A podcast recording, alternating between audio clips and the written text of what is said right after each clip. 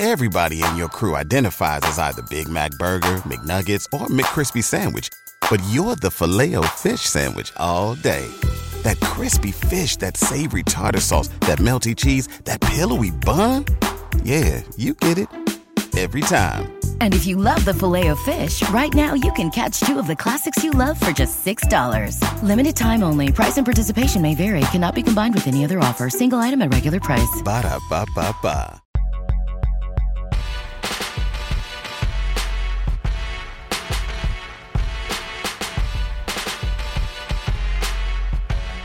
Everyone, and welcome to a brand new episode of The Wrap right here on the Fight Game Media Network. Happy Monday to you all as we begin a brand new week recapping the week that was for WWE as we are now under two weeks away until the 2024 Royal Rumble going down live in the St. Petersburg, Tampa, Florida area at Tropicana Field. I'm Keila Cash, and by my side, as always, is my co-captain, my right hand, sometimes advocate for the now disappearing Von Wagner. I bring to you back on the wrap as always, Salty Scott Young. Welcome back, Salty. Thank you for having me, Keila. As always, it's a pleasure to chop it up and talk all things WWE. Very excited for the conversations that we're gonna have.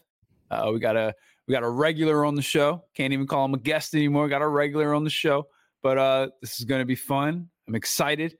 And uh, yeah, I, I, I'm going to be completely focused in on YouTube. My two eyes on YouTube the whole time and everyone watching. That is so sweet. So, those of you who listen audio only, I have a little secret to reveal to you all. As we are recording this on a Saturday night, Scott is watching his Lakers play the Utah Jazz.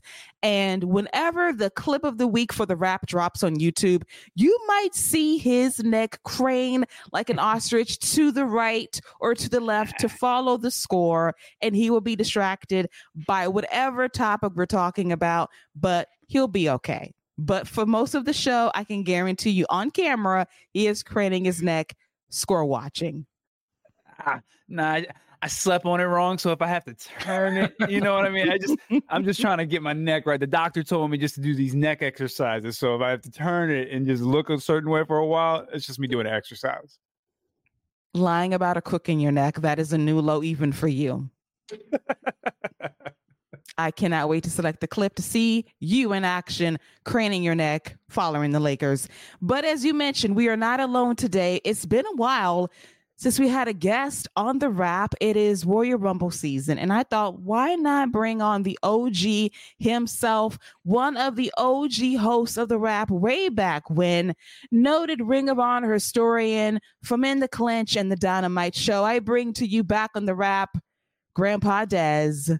Paul Fontaine. Welcome back, Paul. Thank you. I'm happy to be here. I haven't heard somebody tell such a BS story about their neck since Roderick Strong. I, I, guess he's neck strong, Salty Scott. Uh, well played. See, and, and I I'm watching a hockey game tonight because it's hockey night in Canada as we record.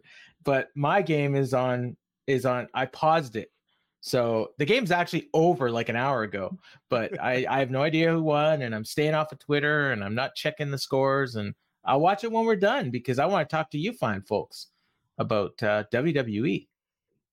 Yes, diving into the week that was. I'm a cheater too. I'm watching the Chiefs and Miami play in very coach, um, very cold conditions on Peacock. It is like what negative 23 degrees outside. It's frosty as hell, and they're playing, and the Chiefs are winning for now. We got like a quarter to go, but I will not be score hawking. I will be focused on the wrap, and I will only check the score when I'm not speaking. So I'm going to be very honest about that. Unlike Scott, who will be score checking throughout the show. Man, I just I, I, every time like you know there's a I just keep getting this ah, this crick in my neck. I don't know what that is, but no, I don't I don't check the score. I don't even have the TV on. Bull, it's on mute. Twenty three below. That's that's colder than a witch's bleep. Uh oh. That's yeah. I, I said bleep. I bleep myself. That's really cold. It's minus 23 Celsius here, which is, I don't know, like probably about maybe about minus five Fahrenheit. Least, so minus 23 is really cold. At least they're playing the game. Buffalo Yeah. ain't even playing their game Yeah. tomorrow. Nope. Well, no, cold is fine, but that's snow. You gotta you gotta fool around with. It, it's uh yeah, Taylor. I I don't imagine she's braving that cold. Oh, she's out She's- there. She in a Is she really? Yes, they Oh, wow. defrosted her booth so we can Oh. see her 25 times. So we can see Oh, her so- reactions to her guy. Wait, is this legit? Hang on, I don't know if you you'll be able to see this. Yes, that is legit. That is actually Taylor Swift watching the oh game. Oh my goodness. That looks Me like an album watching- cover. Me Yes. watching Chiefs Dolphins through my neighbor's window because I didn't want to pay for Peacock. that that that looks like her next holiday album cover. Yeah. Yes. Yeah. Holiday Heartbreak, a, Trav- a Travis Kelce story. I'm looking forward Oh. to that 20 track album because we know it's going to happen. They're not going to make it past the summer. I'm just saying. Oh my goodness. I'm just saying this manufactured fake ass relationship and that dude, I'm still mad asking EO Sky, do you want Taylor Swift to WrestleMania? At this rate, it's possible. Why not? Keila, this is the NFL version of Sprina. No, that is insulting. that is insulting to Sprina fans everywhere. If someone's listening that happens to love Sprina, I Shout out apologize. Shout out to the GH fan base out there. I know y'all out there supporting Keila, so shout out to y'all. And Sprina. This is the NFL Sprina. No, it's not. No, it is not. Sprina clears this fake ass relationship by miles, but I digress. How dare are- you? And look, you know I'm all about my interracials too. I'm all about my interracials. All right. As we get this show back on track, let's briefly discuss the Western Conference standings for the NBA because, you know, Scott's watching the Lakers. And right now they're in the 11th position.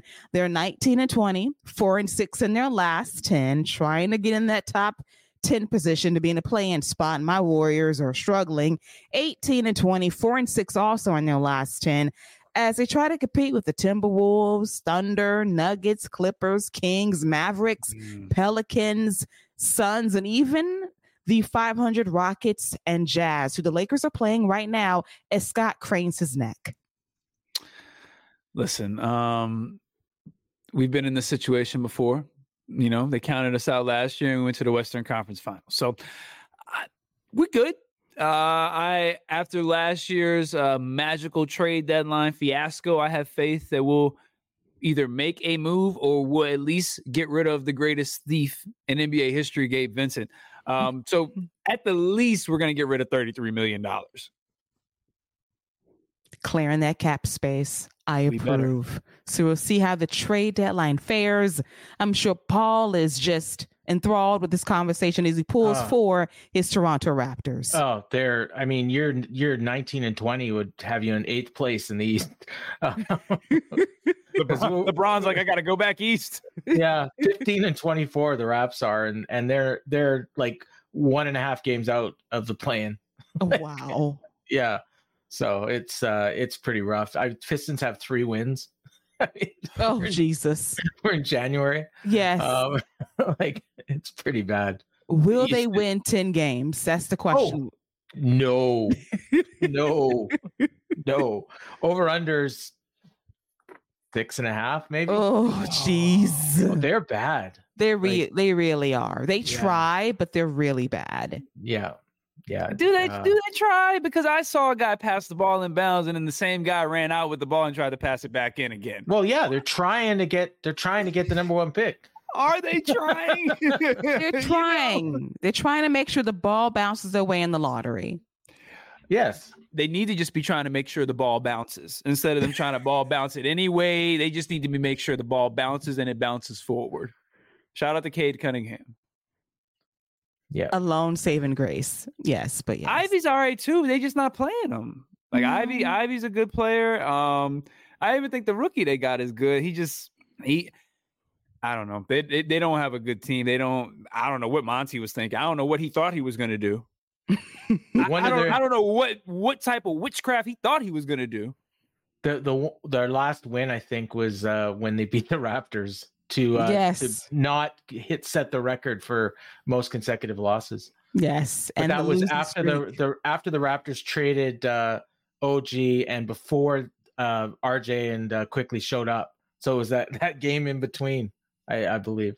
Mm. So yeah, it was not fun. But yeah, so I'm I'm following the basketball too, and I follow you guys vicariously. And and y'all whine and bitch and everything. And by the end of the year, you're both going to be in the playoffs, and you're both going to make freaking the the final eight, if not the final four. So just Yeah, Uh, we will. Oh. We will. I Mhm. know. Mm, Yeah, we we we mm, gonna get at least to the eight. We gonna be in the Yeah. eight. We gonna, be, we gonna be dancing. I don't know how long we're gonna be on the floor, but we gonna be dancing. mm. That is Yeah. true. Keila's know? not so sure. Um, my Warriors about to be blown up. Oh. Everybody's expendable except Steph. They're going to be trading everybody, cleaning house, and the end of an era. I'm saying it right now. It, was- it was a good 10 year run, but it's over. Hey, well, if you clean in the house, we'll take Clay.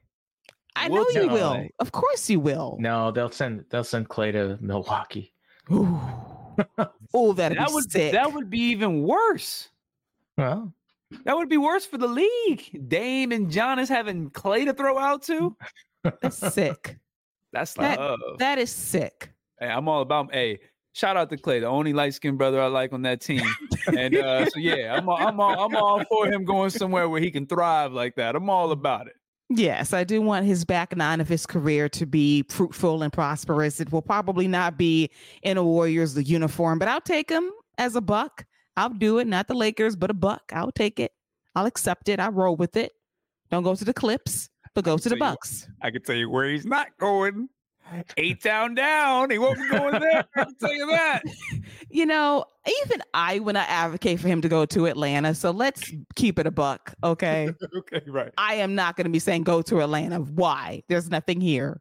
Clay it's more more likely to team with Austin Theory than to play, Oh. to play with the Austin Oh, to play for the uh, Hawks. oh. If that's the case, retire now, Clay. Don't even You're not bother. wrong. You're not wrong. Oh my goodness. Okay. Enough basketball talk. We've had a time here. First 11 minutes of the show talking hockey, NFL playoffs, the Lakers, the Warriors, the Hawks, Clay's future, all of that good jazz. As we now get to Monday Night Raw going down live on USA. And we kick things off with Drew McIntyre. You know what? Not blaming himself about what happened a week ago when he accidentally put Seth's feet on the ropes to break the pin when he could have been champion. But instead, he blamed one Damian Priest, still Mr. Money in the Bank, for having the temerity to cash in during his championship match. And he basically asked Damian, dude, you could have waited. You could have waited until I won the championship, cashed in, did what you needed to do. But oh no, you interfered in my business. So therefore, I'm coming for you.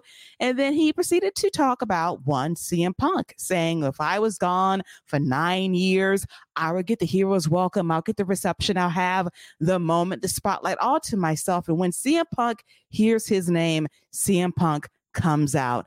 And I thought this was a great promo exchange.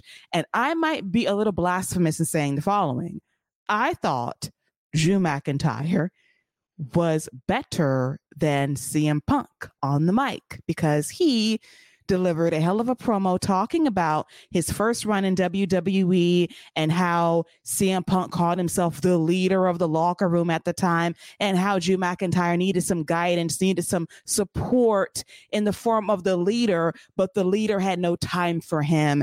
And he just left WWE, came back bigger, stronger, faster than ever before. Main events at WrestleMania, something CM Punk is still trying to do upon his return to WWE, was champion during a dark time in the company at the height of COVID. So he's been there, been in the trenches with no one th- with no one there.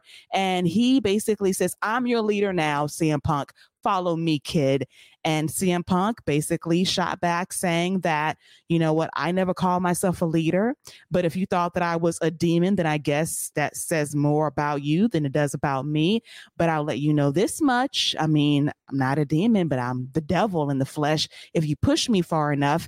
And it seems as if we got something cooking. We got a lot of storyline threads heading into the Royal Rumble. We got Drew McIntyre vowing to win. We got Punk vowing to win. He doesn't care about stories being finished heading into WrestleMania season. So I really loved this opening promo, but I thought, in my humble opinion, Drew McIntyre kind of cleared CM Punk. Scott, your thoughts? I um I might be willing to take it a step further. I I definitely think he beat CM Punk, and I also think that was by design. But I would almost be willing to say this might be some of Drew McIntyre's best mic work he might have done in WWE. Um, I, I think because nothing he said was wrong, and there's a true conviction there where you could tell like he he really feels a lot of this stuff. Like every time he talks about being the champion and leading during that empty arena era, you feel that because I still think back to when he won the title and he's standing there looking at the camera. He's got his hands out and he's like, I know you're not here, but I can, I feel you. I want you to feel this. I, I want to feel this. Like, I want this to be special for us. And I, and he talks about that constantly because he still has not got that moment. That man went home and had a grand homecoming, one of the greatest video packages I've ever seen. Got his old music back, didn't get his moment. Big matches with Seth Rollins, didn't get his moment. The War Games match didn't get his moment. Like, and now all these people are coming back and they they have their moments ready to go, their stories ready to finish. What he said just resonated real well. And something I talked about before, where if he were to lose the match and it did involve Judgment Day, he can go after them one by one. But is he a face? Is he a heel? It doesn't really matter because he has a goal and we know what his goal is. He wants his moment. And I think that's the most important thing that came out of this, regardless of where his allegiance and who he faces. He has a goal and people can resonate with that goal. I, I thought it was an excellent promo. I thought it was outstanding, as you said, when he grabbed, you know, that championship back at WrestleMania nearly four years ago, and he reached out to the people saying, "I just want to feel you guys here. I know that we're going through some tough times, but I feel your presence with me." But he said this time around, "I'm not going to be doing it for the people. I'm going to be doing it for myself. This will be my victory, my time, my moment. And I really hope sometime this year, Drew McIntyre can win a championship in front of humans in a stadium full of people that will either cheer or boo him. But at this point, I think he might get cheered because people love a good anti hero who's not wrong as to why they are the way they are because the evidence speaks for itself. He really is justified in his actions, and I don't blame his stance on how he feels. And he gave it to CM Punk, and he's delivered, as you said, one of the best promos, if not the best promo of his WWE career. And he didn't back down, didn't flinch for a second, served it up, and the fans responded accordingly. But Paul, your thought on the opening segment of Monday Night Raw involving CM Punk and Drew McIntyre going toe to toe on the microphone? I'll, you know, I agree with both of you that it's, you know, what some of his best work. And, you know, Scott hit on something that, you know, it might have been by design and I I do believe that as well because I think CM Punk is he's coming in as a baby face um, you know, because he's been gone for so long and because people really wanted to see him and they're happy to see him. But ultimately, he's going to be a heel. And he knows it. And the fans haven't figured it out yet. But some of the stuff he was saying here was perfectly set up for him to be a heel. He was flat out lying in Drew's face, like saying, I'm, you know, I never wanted to be a leader. And he's like, no, you're lying. Like, you know, and it's like, and he said, I'm the devil. And, and, you know, and, and so it's like he was so cocky and so unlikable. But because he's a face, the fans cheered him. But, you know, eventually he's going to screw Cody or he's going to screw, well, he's probably going to screw Drew first. And then he's going to screw Cody. And eventually he's going to be a heel um and by eventually i mean well it's not gonna be that long and seth as well you know so yeah, I, I love the fact that we have like going into the Royal Rumble right now. There is so many possible winners, um, and I mean, but yet like logic says, okay, well, well it's got to be Cody, and then you think, oh no, it's got to be, it's got to be Seth, or you know, or no, I guess that's not going to be in it, but um, you know, or it's got to be Punk, or and now you're like, well, it's got to be Drew, and and you know, and and all these guys are going to be there at the end. So this is going to be maybe the best Royal Rumble in years because there's so many possible winners and I think that they'll space it out and you'll you'll have everybody left at the end and you're not going to know what's going to happen and we'll probably get some twists and turns um, but I you know I uh, personally for me like I'm so behind Drew right now even though he's a he's a heel uh, you know, and I think he's pretty clearly a heel, you know, even though he's kind of toying that line. But everything he says is true and you feel for him And even when he lost last week, like that wasn't his fault. you know, like it was he had he had Seth beat, and it just the legs went on the ropes. You know, because he he could did the cover too deep, and it was such it was a fluke, but it was oh man, it was just so. I just love what they're doing, and and the guy's money, and I hope. I think I know what the plans are, but I really hope Drew's opening some eyes and maybe they'll change the plans because he really deserves that moment. What's so special about Hero Bread's soft, fluffy, and delicious breads, buns, and tortillas? These ultra low net carb baked goods contain zero sugar, fewer calories, and more protein than the leading brands, and are high in fiber to support gut health. Shop now at hero.co. What's the easiest choice you can make? Window instead of middle seat? Picking a vendor who sends a great gift basket? Outsourcing business tasks you hate? What about selling with Shopify? Whether you're selling a little or a lot, Shopify helps you do your thing, however you cha-ching. Shopify is the global commerce platform that helps you sell at every stage of your business. From the launch your online shop stage to the first real life store stage, all the way to the did we just hit a million orders stage. Shopify's there to help you grow. Whether you're selling scented soap or offering outdoor outfits, Shopify helps you sell. Wherever and whatever you're selling, Shopify's got you covered. Sign up for a $1 per month trial period at shopify.com slash try. Go to shopify.com slash try now to grow your business, no matter what stage you're in. Shopify.com slash try. Everybody in your crew identifies as either Big Mac Burger, McNuggets, or McCrispy Sandwich. But you're the filet fish Sandwich all day. That crispy fish, that savory tartar sauce, that melty cheese, that pillowy bun. Yeah, you get it. Every time. And if you love the filet of fish, right now you can catch two of the classics you love for just $6. Limited time only. Price and participation may vary. Cannot be combined with any other offer. Single item at regular price. Ba da ba ba ba. He really does. And we keep hearing contract news. Everybody gets re upped in WWE. Re up this man, pay him, have him stay, have him win a championship, have him go on this run and call it a day. They might be teasing it. I understand it, but this guy is phenomenal. He's proven that time and time again with people, without people. The feuds don't miss, the matches don't either and he was exceptional on the mic on Monday. And when you kind of overshadow CM Punk, you are definitely doing something right and is definitely setting up something at the Royal Rumble. And there are so many storyline threads, so many contenders. And on top of that, we haven't mentioned the guy that went the longest in last year's Royal Rumble, Gunther, who's back this Monday on Raw.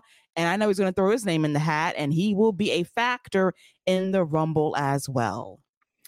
Uh, real quick, I know we got a lot to touch on today, but on Paul's point about CM Punk turning heel, and that him being heel and being this dominant champion will be the catalyst of Roman Reigns becoming the ultimate babyface and coming back, and that's probably who he's going to beat.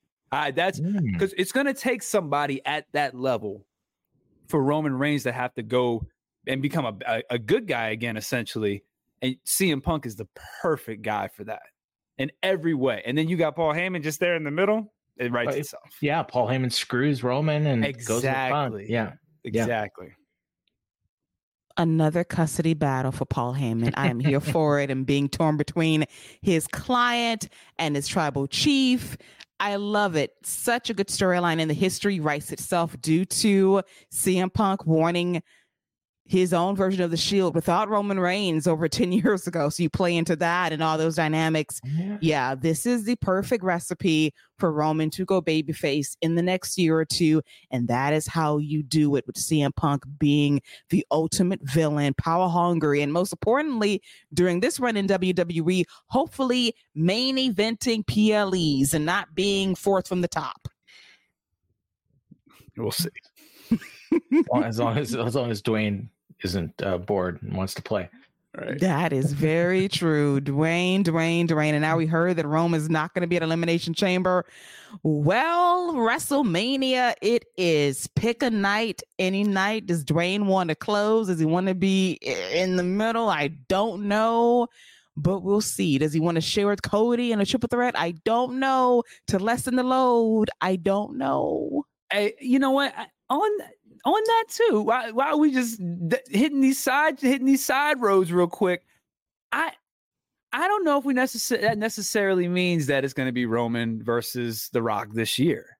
The Rock could absolutely just be guest referee, enforcer, something like that in the main event. Let's not forget when The Rock first came back, it was to build to a match with John Cena a year later. It wasn't to build to him that WrestleMania. This could very well be the same thing where you have the interaction and then you build to that match with Roman the following year at 41 or however you want to do it. But and I'm not, and obviously I have no idea, but I don't think it's out of the realm of possibility that we still get Cody and Roman at this year's WrestleMania and they just save Rock and Roman, which doesn't need the title for the following year. Top of the fifth. That. right. oh, damn it, hey, Paul. Hey, no. Roman did say last year we got a long way to go in this no, game. Oh my God. I thought we were in the seventh inning stretch. No. Oh Rock, Rock came in and pinched hit. Yeah. He on base now. Oh yeah. God. Top of the fifth. I'm disgusted but we are where we are. I like Scott's idea as I watch Taylor Swift singing in the booth, and I can't take it. As we move on to our next segment, we're we're in a we're in a Dwayne delay. We're in a Dwayne delay. Oh, I like that, Paul. A Dwayne delay. We don't know when Dwayne's gonna, you know, get back in the game. We're waiting patiently. He'll be like a special guest referee, as Scott yeah. possibly suggested. And Cody will finish his story at WrestleMania, God willing, because he's paid for some kids to get the best hotel accommodations and free tickets to WrestleMania. And I cannot imagine those children being heartbroken seeing hey. him not finish his story again. I told you this last week, Keila. I told you this last week. You saw what happened to John Cena and all them good kids he brought out for the first batch. He opened the show like that, okay? Don't rule anything out with these kids. Oh gosh, he has to hug them get, all and say hey, I'm sorry. You, you seen the Jordan meme? I have. I'm getting prepared. So either outcome, I'm fine, but preferably the outcome when, when Cody finishes his story would be my finish to WrestleMania 40 night two. Fingers crossed. As we move on to an attack courtesy of Ludwig Kaiser to Kofi Kingston. Now, Kofi Kingston, you know what I'm about to say because last week on this show, we thought that Kofi had a wardrobe malfunction, that he lost his gear at the airport. But apparently, this is Kofi's new gear of choice, and I have no choice but to respect and accept it. It's a choice, but it's new, it's different, it's something. And when you do it two weeks in a row, it is not a mistake, it's a trend alert. So good for you, Kofi. So we had a match against Ludwig Kaiser, and Ludwig is fighting in honor of Giovanni Vinci, who was concussed last week on Raw accidentally by Kofi Kingston. Very good match, but it ended via a double countout. And Ludwig Kaiser proceeded to beat the ever loving hell out of Kofi Kingston.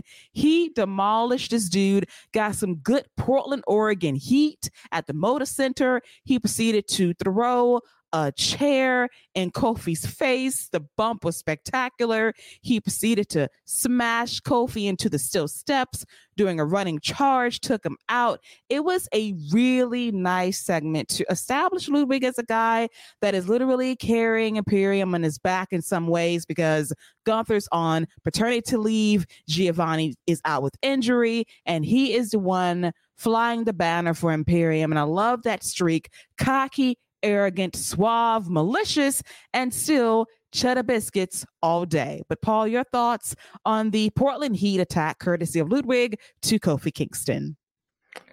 Yeah, I like that they played off the, you know, what happened last week, you know, with, with accidental injury.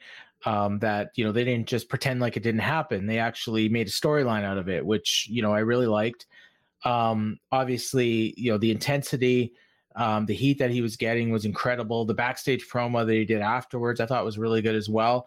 It is weird because the when the match ended, like I I actually thought that maybe it was like a shoot, you know, double count out. Like the way that it came off, like it was almost like Kofi was supposed to get back in and he didn't. Like that's you know just the way I was watching it. Like I didn't even realize. So it was like it was a really good count out in that sense. Like it wasn't one that you saw coming. So, you know, they did the double count out and then they had the big brawl afterwards, which I, you know, I guess is why, you know, because you're kind of conditioned to think, oh, there's, you know, feels like there's about five minutes left in this match or this segment. And and while there was, it was just we were going to get five minutes of a beatdown instead of five more minutes of wrestling. So yeah, it's a you know, it's a it's a good thing for Ludwig. I think we've all believe that there's a he's got a really big future as a singles wrestler, and this may be the first step in getting wherever he's going to be going. Yes, I like that as well as I watched Taylor Swift do a swag surf in the sweet box. I have seen it all now. I'm disgusted, but here we are. But yes, I'm here for Ludwig's you know, malicious streak. He's so good. It makes sense. And I love a heated rivalry that wasn't existent a couple of weeks ago on this show. So I'll take it. But Scott, your thoughts on Ludwig going after Kofi and after seeing Kofi's gear two weeks in a row, it's a thing now. Your final thoughts on it. Um, I'll leave that alone. Um, but as far as uh as far as uh Ludwig and and and what he got going on, man, if this was if and it's not because I, he's he's not ready yet, or at least I don't know if he, I don't know if he's ready. But if this was building towards Big E making a triumphant return and going after Gunther at WrestleMania, Mm, this would be absolutely incredible. I don't know what you're gonna hope to get out of this. Um, you know, especially because Xavier Woods coming back. I don't know if that's, but man, I it just had me thinking like Big E coming back and and him being the guy to beat Gun. I know I know everybody wants the ah. Dragonoff thing for the him being the Kryptonite, but Big E be, coming back and that being his return to beat Gunther, I think that's as Cinderella as it gets. But you know, that's that's all I can think about as this feud goes on is what if you know Big E versus Gunther because I just don't see what else you're going to get out of this unless the whole thing is to, like Paul said, completely just elevate Ludwig. And I don't really want that right now. you know, I like the dynamic that they have, and I just I don't I don't want to mess that up. But between that and the stuff with um uh, Ridge Holland in NXT, it's like they're throwing out these little things about Big E. So maybe you know maybe they're trying to get us ready for something. mm, Hey, hey, like like Hawkeye told y'all in the Avengers, don't give me hope. Don't don't don't give me hope, man. Because I will tell you, I I I'll I'll get real hype if I hear. And don't let them come back with give me five. don't let them come back with give me five. It's a new day. Yes, it is. hey man, I'll I'll be fired up, fired up. Okay. So now Paul has implanted hope in my heart and in my mind because all I'm thinking about right now is the Royal Rumble. And we have not Oh. seen Kofi Kingston, Xavier Woods, and Biggie together in a ring in nearly two years. And if he happens to be a surprise entrant in the Royal Rumble and he's fully recovered from his neck injury, I will cry. I will be the biggest baby shedding happy tears to know this guy gets to go back to do what he loves in the Royal Rumble in his hometown of Tampa. And if we get that Imperium New Day confrontation in the Rumble, I am living for it. So if if if they're dropping any crumblets and they're really trying to tease a possible return of Biggie, I will cry. I will Hold up, hold I will be It's in freaking it's in. Tampa. it's, it's in in Tampa? Tampa. It's in Tampa. Hey, Wow. I'm telling you, man. Can you imagine that music hits? You know, it's a new day. Yes, it is. Okay, here comes Kofi. Here comes Xavier, and oh my God! Like, and, then, and then it switches to the Wa- to Wale's music. Yep. Hey oh. man, oh. hey, listen, I'm I'm telling you that would be the Oh. biggest reaction of the night. of the night. I, I mean, this would be the biggest reaction since probably Cena, maybe. Oh, I don't. time. You think it'd be Edge, that? You think it'd maybe? be, you Yes. think it'd be that big? Yes. Yes. Yes. Yes. Okay. because Yeah. of how significant that injury Yeah. was and Yeah. how career threatening it possibly still It- is. It would I don't be know if like, it'll it'd top be like Edge. Edge. I don't It know if it'll be- top it'd, Edge. It'd be similar to Edge. It'd be Okay, similar to yeah. Edge. Yeah. Yeah. Edge Yeah, is 'cause Edge that is one a- was. I mean, I think there were some people that knew, but I sure as heck didn't. That's yeah. Edge is one where it's like that's Yeah. one where you nobody could have saw that coming. So it, Yeah. it, Okay, I, I, can I can I can definitely roll yeah. with that. And let's not forget Christian also came. I know it was an empty arena yeah. one, but Christian no, no, came but... back in the Rumble, and him and Edge had their moment right there too. So that's that's not a bad call there as, as potentially happening, and that being the way they are. Because nobody would you hear it for the third time, you're like, no way. like, yeah, all right, yeah. hey, you sign me up. I'm on board. I'm on board. Or no, like it's you know, like you have Kofi in there and he's getting beat down by Gunther and and Ludwig, and then you hear, oh, it's a new day, and you think, okay, here comes Xavier, mm-hmm. but it's Biggie. Oh. mm. Hey man, I and you know I I completely forgot that it was in Florida, so that yeah. that does add a whole nother element to it. I no, I mean, hopefully, I mean, we're all hoping we're and praying. Booking, I mean, obviously, yeah. I would be just more than happy if you know, as long as Big E's healthy. You know, mm-hmm. if I never mm-hmm. see him in a ring again, I mean, I want to, but his health is the most important thing. Yeah, absolutely. Yeah. Absolutely. But yeah, that is one hell of a fantasy. If it happens, Paul Fontaine called it here first on the wrap, two weeks ahead of schedule, because I wasn't thinking about it right now. But yeah, that would be the perfect Storybook return for Biggie, Tampa, St. Petersburg, Florida, Tropicana Field, hometown. You got like 45,000 fans going crazy for you, and you're in the top four in the Rumble. What about it? I would love to see it. Will it happen? We don't know.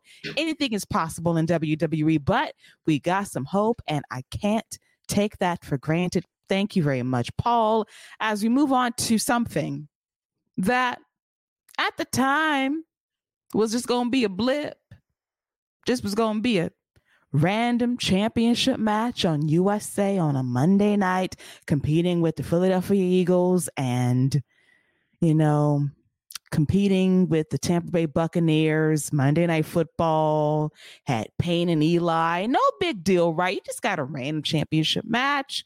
But we got Twitter Beef 2024 we got Tony Khan talking about wins and losses on Twitter and saying that Jinder Mahal, how dare he get a title shot, hasn't done anything in a calendar year, and he gets rewarded a shot at the World Heavyweight Championship against Seth Rollins on Monday Night Raw. And now this match is probably going to mean a lot more specifically for Jinder Mahal because once you hinder Jinder, you must pay for your crimes.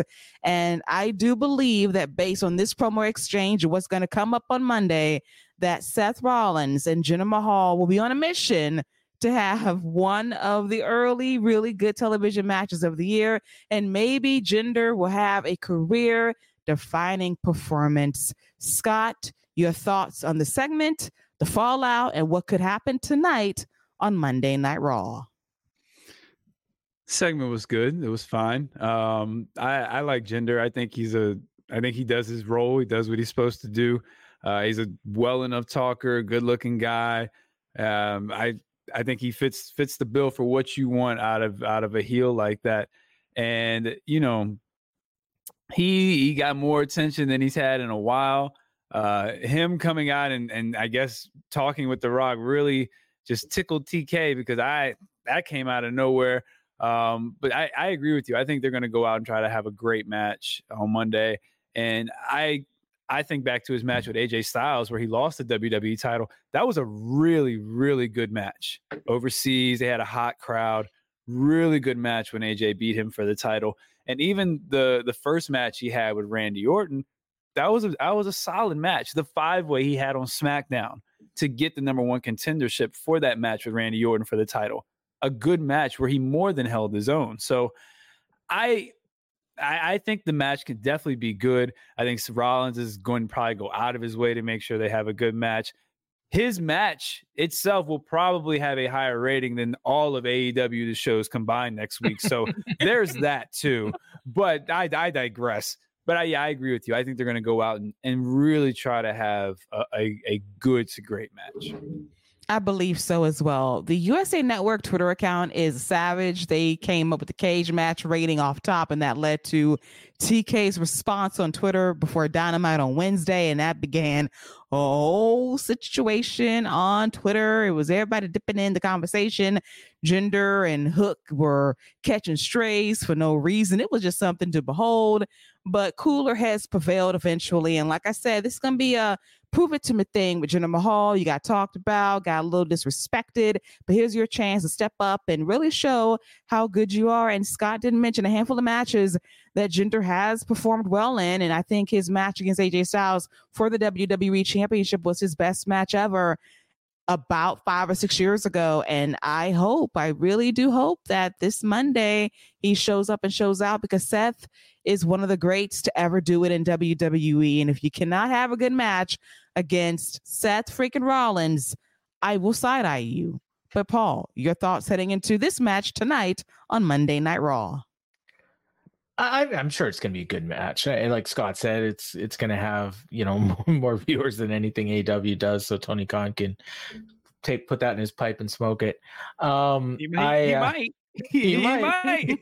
he might put that Jinder pack in there and smoke it. And and you know what? It'll probably, like I said, it'll it'll probably be a really good match. And you know, it's I don't know what it's. I I mean, I think that it's going to set something up. I don't know what. Um, I assume that Seth is going to be defending the title at the Royal Rumble, and when you know when when when um, Seth and Jinder were first out there together, I thought, okay, well they're setting something up for the Royal Rumble because they use they often will do this Royal Rumble match that is kind of like you know it's a foregone conclusion kind of match. I think back to like Bob Holly getting a world title match and. Um, you know, there's been other guys, Dolph Ziggler, you know, before he was, you know, that at that level, guys like that. So I mean, I, that's what I thought. So I mean, I suppose they could do some sort of a double count out, but I, I don't I don't think it's that. But I think maybe it's somebody that Jinder is going to be aligned with that may show up and and do something. I don't know. I don't know who or what. Maybe Omos. You know, like I I don't know why I've thought of that, but we haven't seen him in a while, and you know that would be a match that. But I guess they already did that, so I don't know. But I, I do feel like this is just setting something up. So I am interested not so much for the match itself, but to see where they're going next, because there's no obvious direction for Seth Rollins at the Royal Rumble, and uh, I do believe he's going to be defending the titles. So um, we'll we'll see, and uh, I guess we'll all find out. And uh, yeah, later today. We shall find out. I'm very intrigued by this match. I want to come back here next Monday and praise it accordingly. But if I have to drag Jinder, I will. And yes, Scott, don't I hinder will. Jinder. I will hinder yeah. his ass. Yeah. I will. I will. And Scott will be his biggest capper saying, Oh, Jinder can do no wrong. Behind the Miz, he loves Jinder Mahal just as much. Maybe right below, uh, maybe right below know. Randy. Maybe right below oh, Randy. No, right? Randy, Randy's way above the Miz. That's that's Randy's my guy. Randy, okay. Randy is, is my guy for life but Mike Mike is definitely in my Fab Five. Don't don't get it twisted. What if he won? oh my God, Jinder. Oh, boy, I'm gonna come on here, video, and I actually I'm calling Gigi and hey Gigi, we going live. We going live after the show. Put the tweet out, set the stream up. We going live, and I am going off on everybody. Everybody. I'm, I'm I'm screen capping from Twitter. I'm going through people's history, and I'm going off. and I would just sit back and let Scott go off for an hour. Like, you know what? This is your show. I cede the floor to you. Like, we don't know what we just saw. Like, Jinder's a champion. What happened here? Reactionary much, Paul? Not you, Paul, but Paul. No, no. hey, Jinder's got to get revenge for the uh the NXT title tournament in 2012 oh, when God. Seth Rollins beat him in the finals. Oh, oh, geez, not that memory. oh. Hey, look, oh. there's there's another good match too. That was yeah. that was also a, a, good match for the title. It was very good. So. Yeah. Horrifying thoughts. But in the event Jinder wins this championship on Monday, we will go live by orders of Scott Young to say we got to talk about it. We got to poll the people, screenshot the tweets, talk about it right here on YouTube. Yeah. We'll see about it. But yeah, hopefully it doesn't happen. But you never know in WWE as we get to our main event, which was Cody Rhodes versus Shinsuke Nakamura in a street fight. This was a lot of fun. I liked the feud for what it was. You know, Shinsuke Nakamura had a great storyline excuse. He said, I won the Royal Rumble back in 2018. I was supposed to finish my story against AJ Styles at WrestleMania it didn't it didn't work out for me. Cody, you won the Royal Rumble last year, main events at WrestleMania, and you didn't finish your story. But allow me to finish your story for you so I can finish my story for me. And I thought it was a really fun back and forth match. I think Shinsuke Nakamura has really been good against Seth and now against Cody Rhodes having really good matches in this capacity. And he's entertaining as a heel, I will say. And ironically, he gave the people what they wanted a table and they cheered. And he said, Here, you can have this as he put Cody through a table with the double knee spot for a near fall. But eventually, Cody recovers. He's able to slam Shinsuke Nakamura into a table in the corner, hit the crossroads for the one, two, three rivalry concluded. Cody continues his journey to the Royal Rumble to finish his story at WrestleMania. If he goes back to back, and they've been talking about that first time since Stone Cold 26 years ago at the Royal Rumble back in 1999. Will it happen in two weeks? Paul, will Cody Rhodes run it back to back? And your thoughts on this main event to Monday Night Raw? Uh, first off, I think he will win the Royal Rumble. Uh, wow. But, yeah, but uh, yeah, I thought the match was was really good. I I was 100% convinced that it would be the best match of the week in WWE. And uh, by the time SmackDown was over, I think I was wrong. Um, and we'll we'll talk about that later. But uh, I, um, yeah, I, I one thing I really liked. I don't think you mentioned this was that they didn't wear like street clothes as they often do in Mhm. in street fights. They just came out in their wrestling gear, which I liked. Um, it, it- I always think it looks really goofy, you know, especially when like the Young Bucks or Kenny Omega do it. But even like sometimes in WWE, like they just have the the worst outfits that you would actually never probably get into a street fight with. So I just like that they just wore their normal gear. Um, it was kind of cool having the mist spot with uh, Shockmaster Jr., um, the uh, the timekeeper. That's Shockmaster's kid. Oh, I didn't know that. I Yeah, you yeah, Just trying to yeah. play that man. No, no, no, Cody's cousin, like legit. He's Shockmaster Jr. Oh, okay. Um. So yeah. So I, yeah, I, I really, really liked the match. I thought it was a nice blow off for the feud. Hopefully, the feud's over. Um. And uh, yeah, and Cody, you know, wins the feud, and uh, and we'll see what's next for uh, the American Nightmare, as uh, as he tries to finish the story. Did I got all my catchphrases, taglines in there? I think you did. Very Yeah. impressive, I have to say. So, as we get to the American Nightmare's quest to win the Royal Rumble, run it back to back, Scott, your thoughts on the main event? And do you agree with Paul? Do you sense that Cody Rhodes will go back to back, win the Royal Rumble, go to WrestleMania, and finally finish his freaking story? Ooh. well, let me let me let me do that one last because I don't know. But the match was fine. Um, Shinsuke is fine and what he is. You know, everything about it was fine. Good match, fine ending. You know, Cody moves on. Who knows what Shinsuke is going to do? I'm, I'm sure he'll look for somebody else to draw in his next comic book. But until then, he's got to go. He's got to go to the store and re up on some more mist, you know, or he's got to call Asuka. Oh no, Asuka's got the blue one now, so he can't even call her no more. He got to go to the store and get some more mist. Until then, he's going to work on his comic book. As far as Cody winning the Rumble back to back, if he's going to beat Roman Reigns this year, I'm I'm all for that. You know, let him get running back. I'm just not hundred percent convinced that they're not trying to get Terry up out of there. I, I'm not hundred convinced that that's not the goal is to get Terry up out of there in 2024. Oh man. So you're saying forget the top of the fifth. We're back at the top of the third inning. If you're saying they're trying to get Terry out of there, break the record, and then you can have him lose. It's like, what else can we possibly be waiting for? Roman hardly defends his championship. He's basically an absentee champion. He oh. shows up to work every other month. I'm saying it, I'm being real because at this point, you're padding numbers and it's time to move on. You can find someone else to get Terry on up out of there for the next three to four years. But at this point, we are stretching it beyond. And you got The Rock dangling, you got Cody dangling as well. And these are two options. You got to pick one and just bite the bullet. Let Terry keep his freaking record. That's okay. But at this point, we are really reaching the end of the line because we already kind of jumped a mini shark last year with the bloodline and how that ended with Jey getting screwed over by his own brother. And that took a while to reset itself because that was a mark on the bloodline that felt like they hit a plateau. And I don't want that to happen again. You do it twice, you're really running out of things to do. Thank God Nick Aldis is there to be the buffer, to cause trouble, to bring some life to the bloodline, to keep it relevant and important.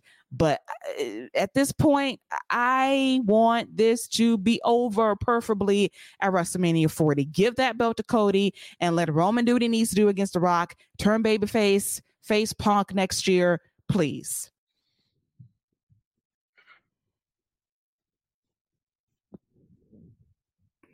I stunned Scott into silence. Oh no no no! I, I, thought I was waiting on Paul to 300 309 days till uh, he he passes Terry. Oh Jesus! hey, you know, and the the other reason I say that is everything everything they've been doing on all these shows is like they've been setting up challengers. If you think about it, like people have been calling Roman out, so they have the people to stretch this out. And Roman was hurt for a little bit of that time he was out recently. Um, so I, I, I get why they had him on TV, but you have people who you can stretch this out. Like you can get a match with Jimmy out of this. You can get a match with Lashley out of this run. You can get him. You can get a match, another match with AJ Styles, a one-on-one match with AJ Styles. You can get a one-on-one match with Randy Orton. Like you, you got enough challengers to to get this to that record and to break the record, and then Cody can do what he needs to do at SummerSlam. You know, uh, you know how they want to make these other shows feel as important and as big as WrestleMania. Nothing can do that, but you have you have options available if they do want him to break that record. 300 more days. I, I want to see the Lashley match, to be honest with you. Like I I I needed that. I I need and I pre and I was so happy that he was like the only he told Paul Heyman the only time I'm stepping well, well no we'll get to that, but the only time I'm stepping in the ring with the bloodlines if I'm across from Roman. I love that. Love that. Been waiting on it. Hey, I love that too. Maybe Drew in 309 days could beat Roman. I'm, you know what I'm saying? I mean, hey, yeah. that could that could be his way of finishing. Somebody yeah. got it. The story is written. They they done written the story. They might be changing it as we go. You know, they Wikipedia in that thing, but you know, they they got the story finished. Three hundred and nine days. Y'all want to break me on this show for three hundred and nine more days? Okay. And y'all try to sell me to, oh, look at the possibilities, Keila. It's Bobby, it's Randy, it's AJ, it's Drew. And you know how I feel about Drew? Oh, that carrot you dangling in my face. So I'm just I hate you both and I love you, but fine. Let's roll with it 309 more days, but let's reset the table. It is the bottom of the second inning, okay? It's not the fifth, it's not the third, it's the bottom of the second. You want to go that far?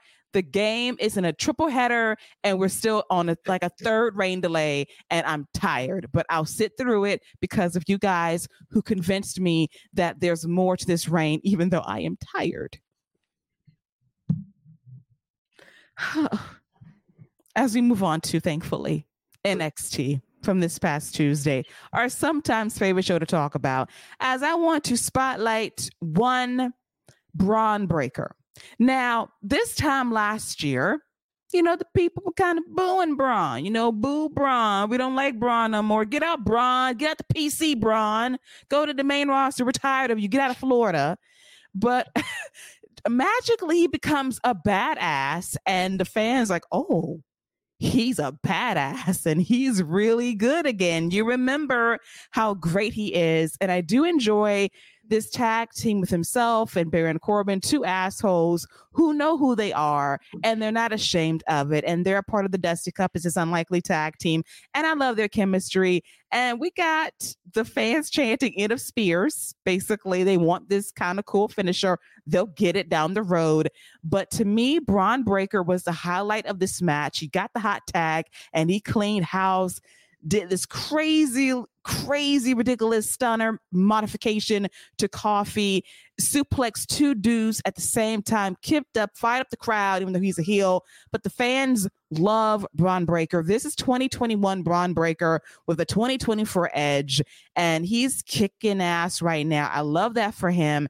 And I hope, I really, really, truly hope that in this final run, this is who he's going to be on the main roster because this guy has reminded everybody once again how special he is. Scott, your thoughts on Bron Breakker's standout performance in NXT and the fans appreciating him while they have him in Orlando? Yeah, I thought the uh I thought the match was fun. I I thoroughly enjoy. I actually enjoy Baron Corbin, um, and kind of the way Bron would do something, and Corbin would just have this grin on his face, like, "All right, you got it." Cut his music off. He was doing his little hands thing where he was throwing his hands up.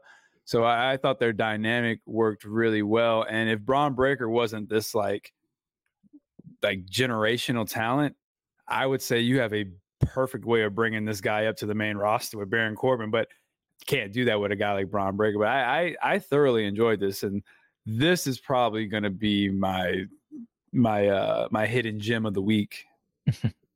Mm, I don't blame you. It was a very nice match, and I love Baron Corbin on NXT. I never thought I would say those words, but he's great in this heel role, being an asshole, and that is basically the best role he's ever had in WWE. And he and Bron work great together, and they're my favorites to win this entire thing. Why not? Have them have a spotlight match at Vengeance Day for the tag team titles and deliver a good battle with Tony D and Stacks. But Paul, your thoughts on Bron Breakker getting some love from the PC crowd after they basically told him to fuck off a year ago? yeah, I, I thought I thought he was he was great as well. I I was distracted during this match because um Vic mentioned something casually about how Baron Corbin had a partner in the original Dusty Classic who also used a spear. And I'm like, what? Like, who's he talking about?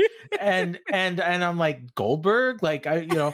And then I'm like, it's like, is there some alternate timeline? So I looked it up, and Baron Corbin teamed with uh Rhino to face Finn Balor and Samoa Joe in the original Dusty Classic finals. I'm like, that just blew my mind. So I'm like, I'm just, I was so distracted just trying to remember this timeline where the current AEW world champion was winning the Dusty Classic with one half of the tag team champions and Baron Corbin and freaking Rhino. Like, what the hell was this?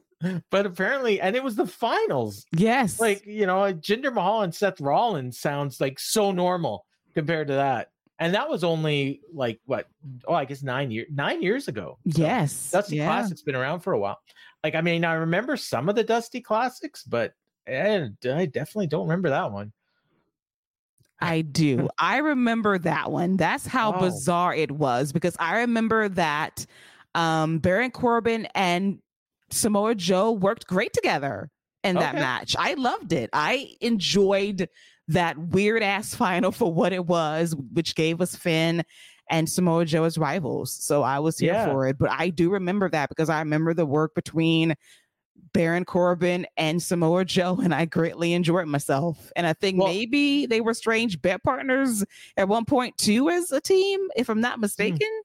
Well, I, I, do remember enjoying Baron Corbin in his NXT run. Like they did yeah. the gimmick where they would count during his matches, and he had that match with Austin Aries at uh, at NXT Takeover Dallas where he pissed off the fans by beating Aries. Mm-hmm. Um, and uh, yeah, and that was his gimmick was he was beating all the indie guys. So yeah, I guess that made sense with Samoa Joe as well. Yeah. So yeah, so yeah, I guess yeah, I just had kind of blanked that out.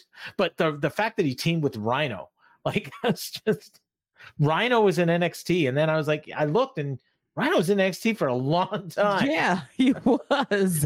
That's he got that renewed push on the main roster yeah. with Heath Slater when he tried to get that yeah. above ground swimming pool back in 2016. oh but, my god! But come on, Vic, say the name Rhino. Don't be saying yeah. a guy with a spear. Like I'm wondering who you talking about, but now I remember the memories of it all. So yeah, unfortunately for. uh for everybody involved in that match. Uh, you know, and, and we haven't even mentioned Gallus because they don't matter.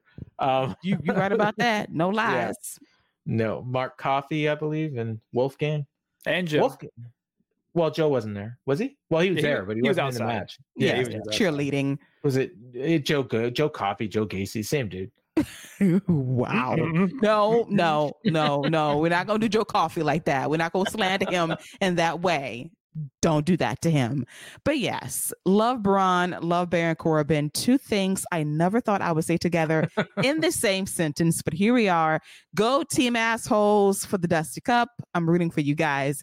As we get to a funny segment, I thought, on NXT television, Tiffany Stratton at the ranch.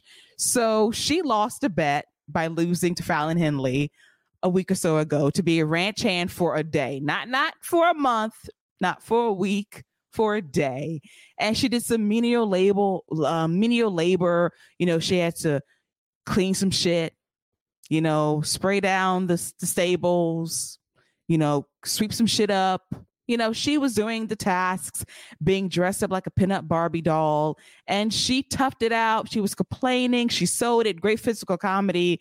And ultimately, at the end, she took this pratfall into this tub of water and had a pity party splash, blaming Fallon Henley for all of her misery as the ranch hands laughed at Tiffany's misery. I thought Tiffany did a great job.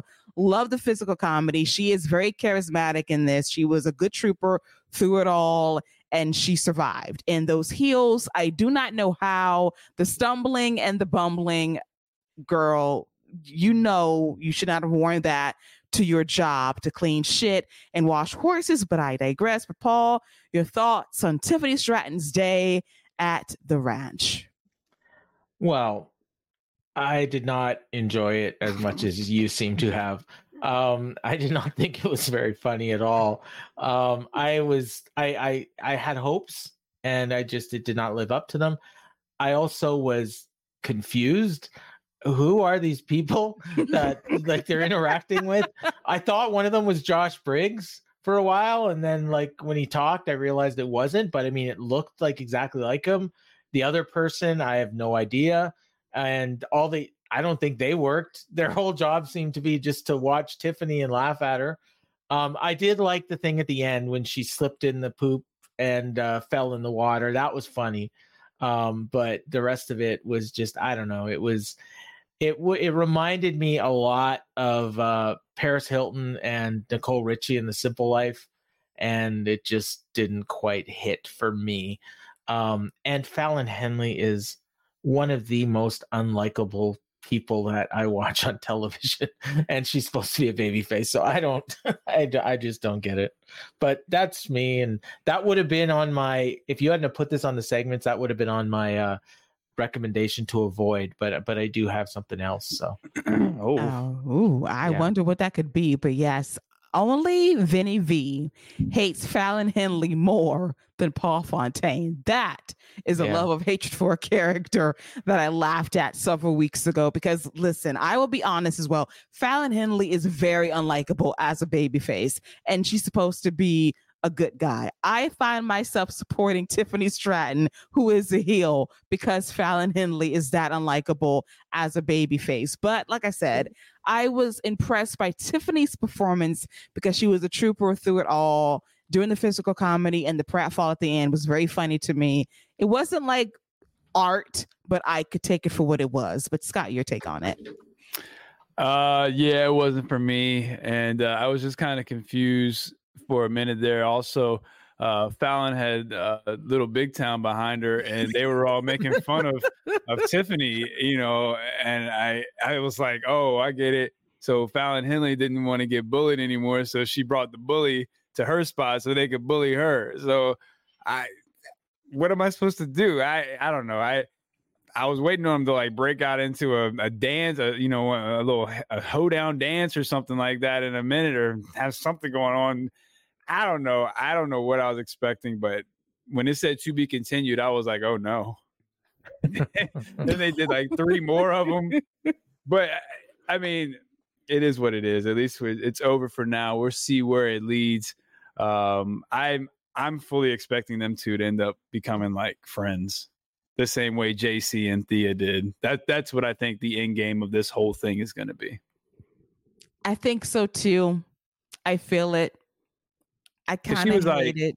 She was like at the end, she was like, "Yeah, she did okay. She did better than I thought she did. She actually made it through the day." I was like, "Oh, I see where we're going." And Tiffany's like, uh, you're Tiffany Stratton. You can do this. all right, I got it. I see. I, I see where we're going with this. Somebody, Tiffany's turning babyface. I think as she should, as she should. That's the play. She should be a babyface. The fans love her. She's grown so much in the last year or so. She's ready to get caught up. I think after WrestleMania, it's time to do it. There's nothing else for her to do on NXT. Let her have this experimental run as a babyface on NXT for the next few months. Why not? If they're going to do a women's Dusty Cup, then have her and Fallon team up. Why the hell not at this point? A better team than her and Kiana James last year, because that was short term when Kiana tried to manipulate and deflower our guy, our fella who doesn't have a team anymore. Yes. It's a hell of a statement you use for Josh, or not for Josh, for uh Brooks for Brooks, yeah, for Brooks. I'm just saying. I'm just saying. But yes, moving on now to our main event. So it was Dragon Lee versus Lexis Lexis King for the NXT North American Championship. To say this match merely existed would be an understatement. It just happened. It took place in the main event and Dragon Lee won with his finisher, Operation Dragon. Great for him. Lexis King is I. Yeah, yeah. You know, he he looks like his dad, and that's where the comparisons end. He's I. He's I. Love his chair entrance. He's just I. He's fine. But the top story was Oba Femi, who won the men's NXT breakout tournament a week ago, and he teased cashing in that contract on Tuesday. He was going to observe the main event very carefully and finish his destiny of winning his first major championship in WWE. And sure enough, he came out there, he executed the contract, and he hoisted up Dragon Lee after countering a Hurricane spot. Powerbomb dude pinned him one, two, three to become the new NXT North American champion. So Walker HBK, the NXT Brain Trust. They love Oba Femi. He is the guy now as a North American champion. I'm not opposed to this. I like him a lot. He's got charisma, he's got size, he has the ability to get over and get better at this. So good for him. Smart choice. Dragon Lee is going to go back to SmackDown and kill it, hopefully, and be a part of some good rivalries heading into the new year and be a standout, hopefully, in the Royal Rumble in a couple of weeks. But good way to do business and get over a new star in Oba Femi. But your thoughts, Scott, on Oba Femi? Just getting that fast track push on NXT as the new NXT North American champion. Yeah, I'm here for it. I uh, I think he's got all the tools. They've presented him well. One thing I think that they've picked up from Vince that I always thought Vince did well as far as creative and booking people, he knew how to book a big monster and how to protect the monster and how to make sure that the matches worked in a way where it, it it's just showcasing him. And you know the guys who's making all the movement they get just enough in where you're like oh they, they might be able to get him. They might, and then he just plasters them with a big time move. Like when he caught him and then he just hossed them before even before the power bomb i mean it was his his strength and his physicality is incredible. The energy that he exudes the crowd, I mean, they love Dragon Lee, but when he cashed in, nobody was rooting against him like that. They were like, cool, let's go Oba. You know, they, they got behind Dragon Lee at the end when he made his run, but that's because Dragon Lee is Dragon Lee. But I, I think they got, I mean, they got a lot of special people down there if they can nurture and, and make them grow and, and, and continue to evolve like they have been. Oba is a heavyweight that people, you know, gush over. And I, like I said, I think he's got everything as far as Lexis King goes, I think he's gotten better since he's gotten there. I he's not setting the world on fire, but he seems a lot more confident in his character and his personality and him on the mic. Like when his his first promo when he came in and he was standing across from Trick and Melo, that was not it. But now when he's doing his backstage stuff and he's in there and he's he's getting his care, I I'm I'm feeling him more and more each week this is probably the best in ring outing he's had since he's been in NXT. So I think he is getting better. And I said this from the beginning. I don't expect him to set the world on fire and be this main event guy, but I think he can just be a solid, solid upper mid card guy for the NXT brand, especially as they go to CW and really start establishing themselves. So I like what I've seen out of Lexis these last few weeks as far as what he's bringing to the table with his personality and even the, with the match he had. The CW. Scott Not, and done- not, I. not done anymore. Not done anymore. They took the the away. It's just CW. C Dub. We go to the C Dub this fall. Going to the C Dub. We're looking forward to it. We're gonna be doing some C Dub reviews of NXT.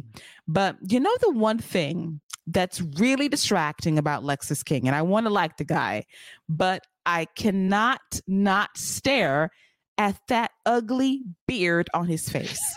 It's the one thing that gnaws at my spirit that I cannot take him seriously whatsoever. I want to like him. I want to support him, but that freaking beard on his face is aggravating the hell out of me. And thankfully, my co-captain has grown his beard back because I did not recognize him last week on this show. When I tell you clean shaven Scott scared me, it did. It Let truly you. did. Let me tell you something. Not only did it scare you, my wife was like, "Yo, did I did I marry Powder? Did Powder come into the room all of a sudden? What is going? What's that? what you got going on, buddy? You trying to recreate Powder? What's going on, buddy? Powder. Not powder of Absolutely. All people. I'm about to electrocute somebody if they make me too mad. I love that kooky ass movie. I did. Terrible. movie. Powder. That was an awful movie. Awful. Justice for Powder 30 years later. Okay. I'm going to leave that alone.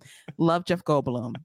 That is all. But Paul Fontaine, your thoughts on Oba Femi becoming the new NXT North American champion? Yeah, I was I was shocked. Um, you know, I didn't expect um, you know, him to, you know, cash it in for the North American title. I didn't I'm not even sure if I realized that it was like a money in the bank kind of thing where the guy could just, you know, cash in at any time. Um, I did find it funny that, you know, earlier in the show you had a segment where you know Oba Femi had his contract and they were talking to him about it, and then you know like Lexis King just shows up and like, yeah, I lost to you in the second round, but I got a contract, you know. Like, and but then at least they paid that off, you know, like to where he lost and then Oba Femi won. So uh, certainly, I think if if they can, probably what they should do with him is just have him just mow through people, you know, because that's, I mean, right now that's probably the best kind of matches he's going to have. But he, you know, so it'd be like a Goldberg kind of thing. Um, Scott's right though; they they do have a lot of special um, athletes down there right now, male and female. Um, I just watched a match um, with a guy. Uh, gosh, what was his name? Uh, Dion Lennox. It's actually the guy that um, that uh, Lexis King beat in the tournament, and he had a match on Level Up with Oro Mensah, and it was it was good. And this this guy is, I think he's had less than ten matches, and he like he reminded me a lot of a- young John Cena Mm. and he's got um he's got a great look and he, his gimmick is is weird like he's he's got like the he wears glasses and he's all mild mannered and then he takes that's off the boy, glasses Keila? I and then he's- know. he takes off the glasses and he's all intense and yeah, that's and your it's boy, Keila. oh okay him. I like him. yeah he's he's got some. and uh you know there's him there's um uh uh Tavion Heights Mhm. um uh the, the guy the other guy in OTM that's not Lucian Price I'm blanking on his name Bronco, uh, Bronco Nima. Nima. Bronco Nima. Bronco Lima. Yeah. What? Uh, he's he's really good. Like he's he's Damian Priest if he was 10 years younger. Mhm. Um, you know, and and so like they got a great future. And then, you know, Brinley Reece, who is every week she's a different character in NXT. That's not her. Like this week she was Thea Hail. She's been uh she's been Sol Ruka before. um, I don't I don't know if that's a gimmick, but like when she showed up on screen, I was sure it was Thea Hail. I Me I did too. I did And- too. But but then like Thea, wait a minute, Thea Hale's not playing that character anymore. So what is? But she was exactly Thea Hail. Like I was just She even got like the same build. Like she Yes. was like built. she's like she's her. a little taller, but um, I was look, I was looking at her arms. I was like, oh yeah, she oh yeah she yeah she Jack. That's her. That's- Yeah. Then I saw the tats, and I'm like, wait a minute, is that Yeah. is that a Jacy influence? What's going on, Thea? and then it's yeah, it's Brinley Reece. Okay, but no, I, I mean I thought it was a good move. It's risky, but but I think I think it'll it'll probably work. And and when at some point, like I think he should go on a long run. And then at some point when somebody beats him, it's going to help get them over. And maybe it'll be Lexis King, you know, um, down the road because I think Lexis King, as you say, could be a cornerstone of NXT when they get to CW. Not the CW. CW. I, know, I noticed Yeah. that. yeah. And I have to find the station. They change affiliates on me, so I got to find C Dub on my dial Oh, to get used to it. It's all over the place. Don't worry. Yes, Yeah, I'm gonna you- find it. NXT is going to be on more than you you'll be able to count. Trust me, I'm telling you right now, it's going to be on all the time, everywhere. Yes, Like I'm not even joking. Like that, it's just like the Wow Women of Wrestling. You can't turn on the TV on the weekend without seeing it. yes, It's, it's on on some channel at some point. So, yes, and uh, it will be the highest rated show of the week, right behind All American and All American Homecoming. there you go. All American ain't been good since season two. I, I do want to point one thing out though. You know, I you know I'm I'm all I, I appreciate uh, Walker uh, trying to trying to get into Wakanda, but uh, we're not gonna what we're not gonna forgive you for. Okay, what we're not gonna forgive you for, and don't think I didn't see it because I saw the brackets of the Dusty Cup, Mhm. and you oh gonna, yeah. and, and you gonna tell me that the two teams with my brothers they gotta face each other in the first round? that Melo broke my heart. Trick Melo against uh, uh Outcast. Against Edris Outcast. and Edris and Malik. Yeah, Yes. Malik Boy and Andre. Yeah. And then they, and then they had the nerve to have a segment like, yeah, we already got a six pack. You see those? That was funny. you, saw, you saw those? No, that that was pretty good. But I'm just saying, like, really Yeah. though, y'all got them facing each other in the first round. Really? You couldn't just spread them out on the opposite sides of the bracket to lose? Or come on, man. That's okay. See- Sure. That's okay. Melo's gonna gonna come down with a cold, and he's gonna, not gonna make it, and Trick's gonna have to fight by himself. Yes, yes. So so so then we got gang violence because Yes. that's that's just getting Yeah. jumped. That's him getting jumped. Yeah. Yes. I- I- Melo stuck in traffic. I can't make it. You got this trick, Uh, trick Melo gang. You got it. Two on one. That might happen for real while you playing though. That's It's very possible. for real happen. My pulling Eva Marie. She's stuck in traffic, so he she's unable to be here tonight. Melo is stuck on the I twenty East exit ramp, and he's unable to be here tonight. So Trick must go it alone against Malik Blade and Yusanofe. You know what? This is wrong. HBK of all the things to do, you would do this on the weekend of MLK. You disrespectful. You know what? Hey, the same guy put uh put four white boys in there against each other too. Let's not forget. we had we had team assholes against Gallus boys. hey, hey, and you know what? All you had to do was put Outcast over there against against Baron and them, and we'd be good. Okay, So you know you what? go. You're absolutely right. If he'd have just flipped it all, we'd be good right now. Yeah. Or and I I know we got to move on, but now you Booker T. Okay. Oh my god. Booker T. That man said about about the uh the the the uh the trash man dogs. That man said, "Are they wearing cutoffs? Because those little those little Daisy Dukes that they had on need to go." Okay, because I was 100% in agreement with Booker T. Because I was like, I didn't notice him at first, and then he said it, and I was like, oh, they really ripped their jeans and then cut those things off. That's all I saw. I hate Booker T because I look right at the legs. I'm like, I love me some Tank Ledger. I love Tank. I love Tank. They but no. They got to go. Boot those looks immediately. I was offended. So Booker T, noted fashion police expert, clocked the cutoff jeans that became jorts. Ugly, ugly, ugly. But that's why they lost. As we move on to SmackDown, going down live in a very cold Lincoln, Nebraska. It was frigid, below zero temps on Friday night, trying to stay warm as we kick off with Paul Heyman trying to let Nick Aldis know who runs WWE, who runs Friday Night SmackDown. It's the bloodline, it's Roman Reigns. F what you heard.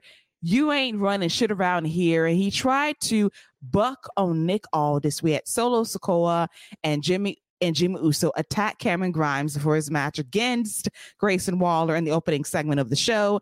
And Paul Heyman got on the microphone talking about there's not going to be a fatal four way at the Royal Rumble. Nick Aldis is out of line, doesn't run anything around here. It's Roman Reigns' show. It's his world. You live in it. He's at the head of the table. He runs stuff here. Nick Aldis comes out to let him know he don't run shit here. I'm the general manager. And I say the match that I made for the Royal Rumble still stands. In fact, you know what? Let's do a six man tag team match tonight. Let's have Randy Orton, AJ Styles, and LA Knight versus Jimmy Uso, Solo Sikoa, and the tribal chief, Roman Reigns, the undisputed WWE Universal Champion. And Paul Heyman says, you know, good and well, Roman isn't here tonight. And Nick says, you're right, but you know, we can still do the match if the bloodline can find a third member to join their team. And if not, I guess it'll be a two on three handicap match. Good luck to you. And Paul was trying to fight for the microphone and Nick wasn't having it.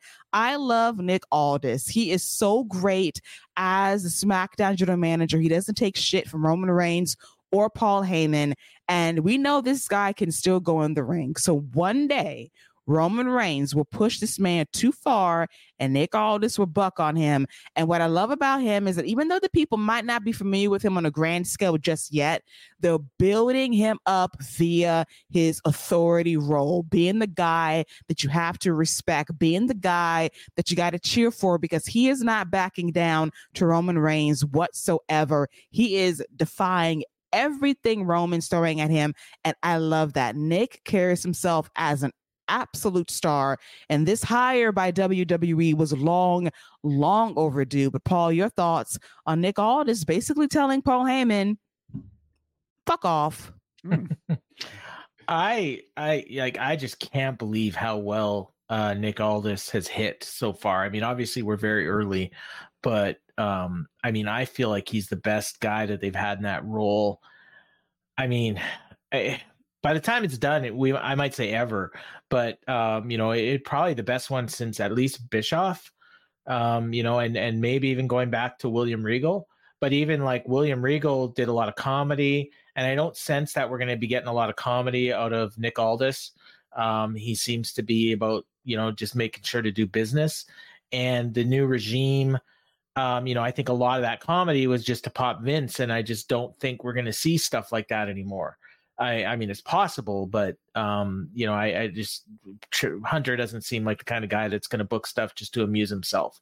So, you know, he's doing a job that he was hired to do, and he's doing it really well. And yeah, I mean, I'm sure uh, it seems too good to just be an accident. So I, I feel like they're laying seeds, um, or it could just be Nick himself saying, "Hey, you know what? Like, I'll do this, and then eventually maybe you know I'll suggest, hey, if you want me to get in the ring, I you know I still got my boots, um, you know, but but it's probably more like they're they're deliberately building it for that. So um, because again, you know, like like you know Scott said earlier, like we we got a lot of time to get to get to Terry.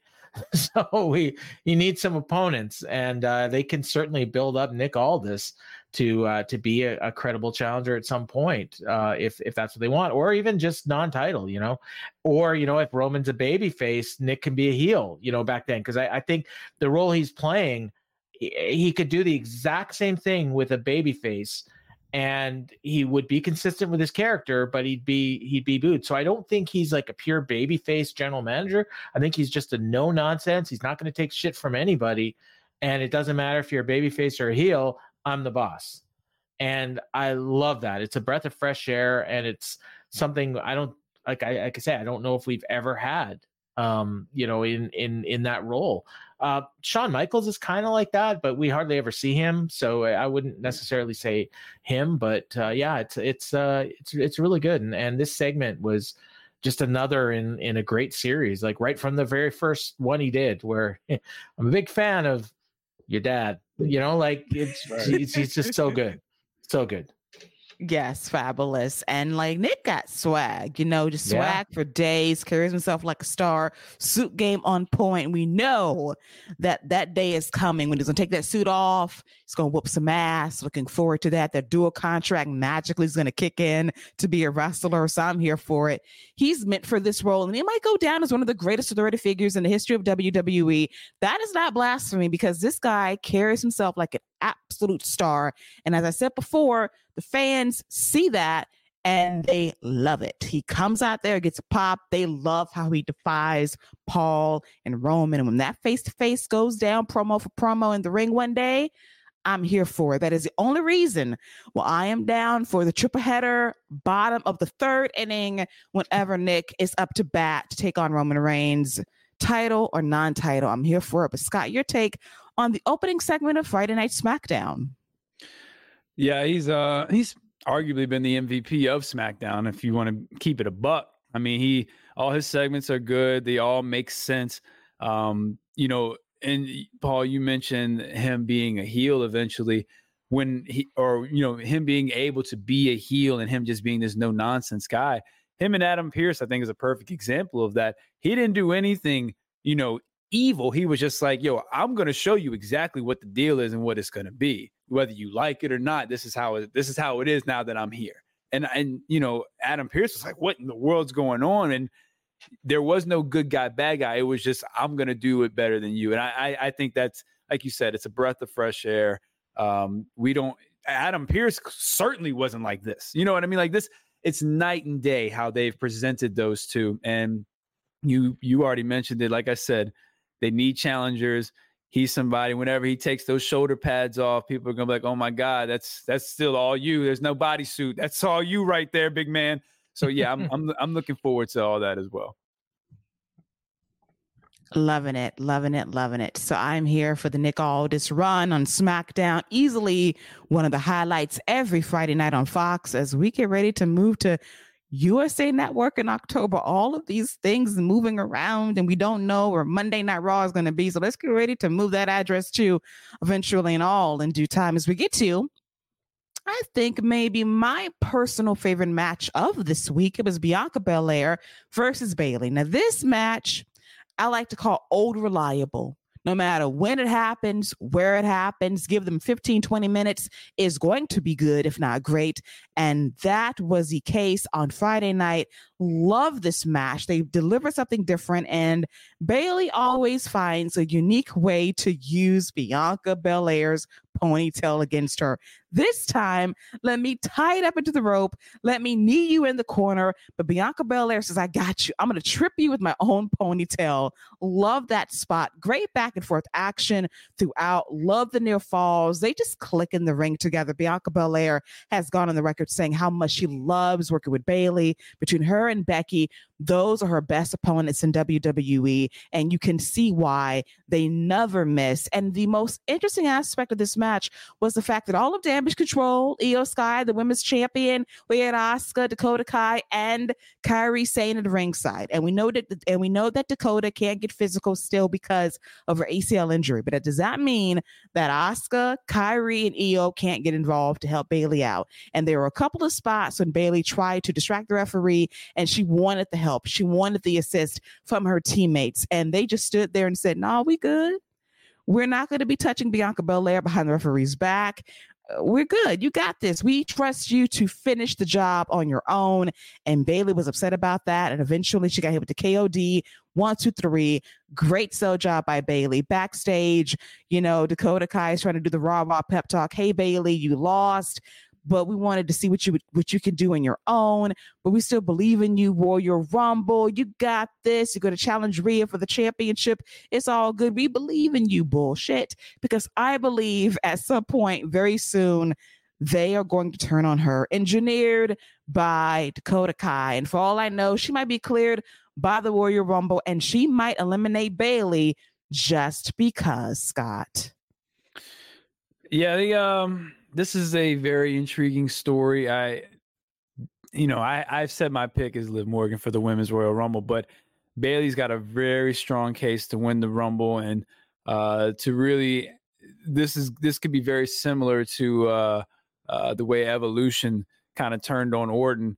Um, you know, it's a little different. Iyo Sky being the champion and whatnot, but the way they're just, I can already see them having this big celebration, and then Dakota Kai just thumbs up, thumbs down, and we get the big beat down. So, um, yeah, I, I, you know, Bayley's got a good shot to win the Rumble, and they they've done a good job with this story. Some people talk, I, you know, I, I don't think it's been the best faction that they've had. You know, some people saying that they haven't won enough to be considered the best faction, but as far as what they've done, in the in between themselves in the faction. I think the story's been uh, handled pretty well. Not a fan of Asuka just always being a background player, but that's just me being selfish. I think she should always be at the forefront. But that's again, that's just me being selfish. Not selfish, correct in everything that you say, as always. And I co sign on everything. But Paul, I think that you might have hinted at this being, you know, the best match you saw this week in WWE. Your thoughts on Bianca Belair versus Bayley, part 55. Am I being facetious? Yes, but I don't care because it was still good. Yeah, no, that that definitely was um, kind of took me by surprise. I I, I you know, it, it, just kept getting better and better, and as as it went on, and they threw in some twists and churns, and you mentioned the thing with the um with the braid, and there was a couple spots where you know, like they all like they almost had me thinking that Bayley was going to win, even though I knew she wasn't. You had the uh, you know, all the members of Damage Control at the outside. They might as well have been holding up signs that say we're about to turn on Bayley Um, like it's so obvious to everyone except for Bayley that she's about to get turned on, which is always for me the best kind of stories because you know it's coming, you just don't know when. And and Bayley, because she's a heel, um, if she doesn't figure it out, like that's okay. Um, you know, like we'll have sympathy for her when we need to.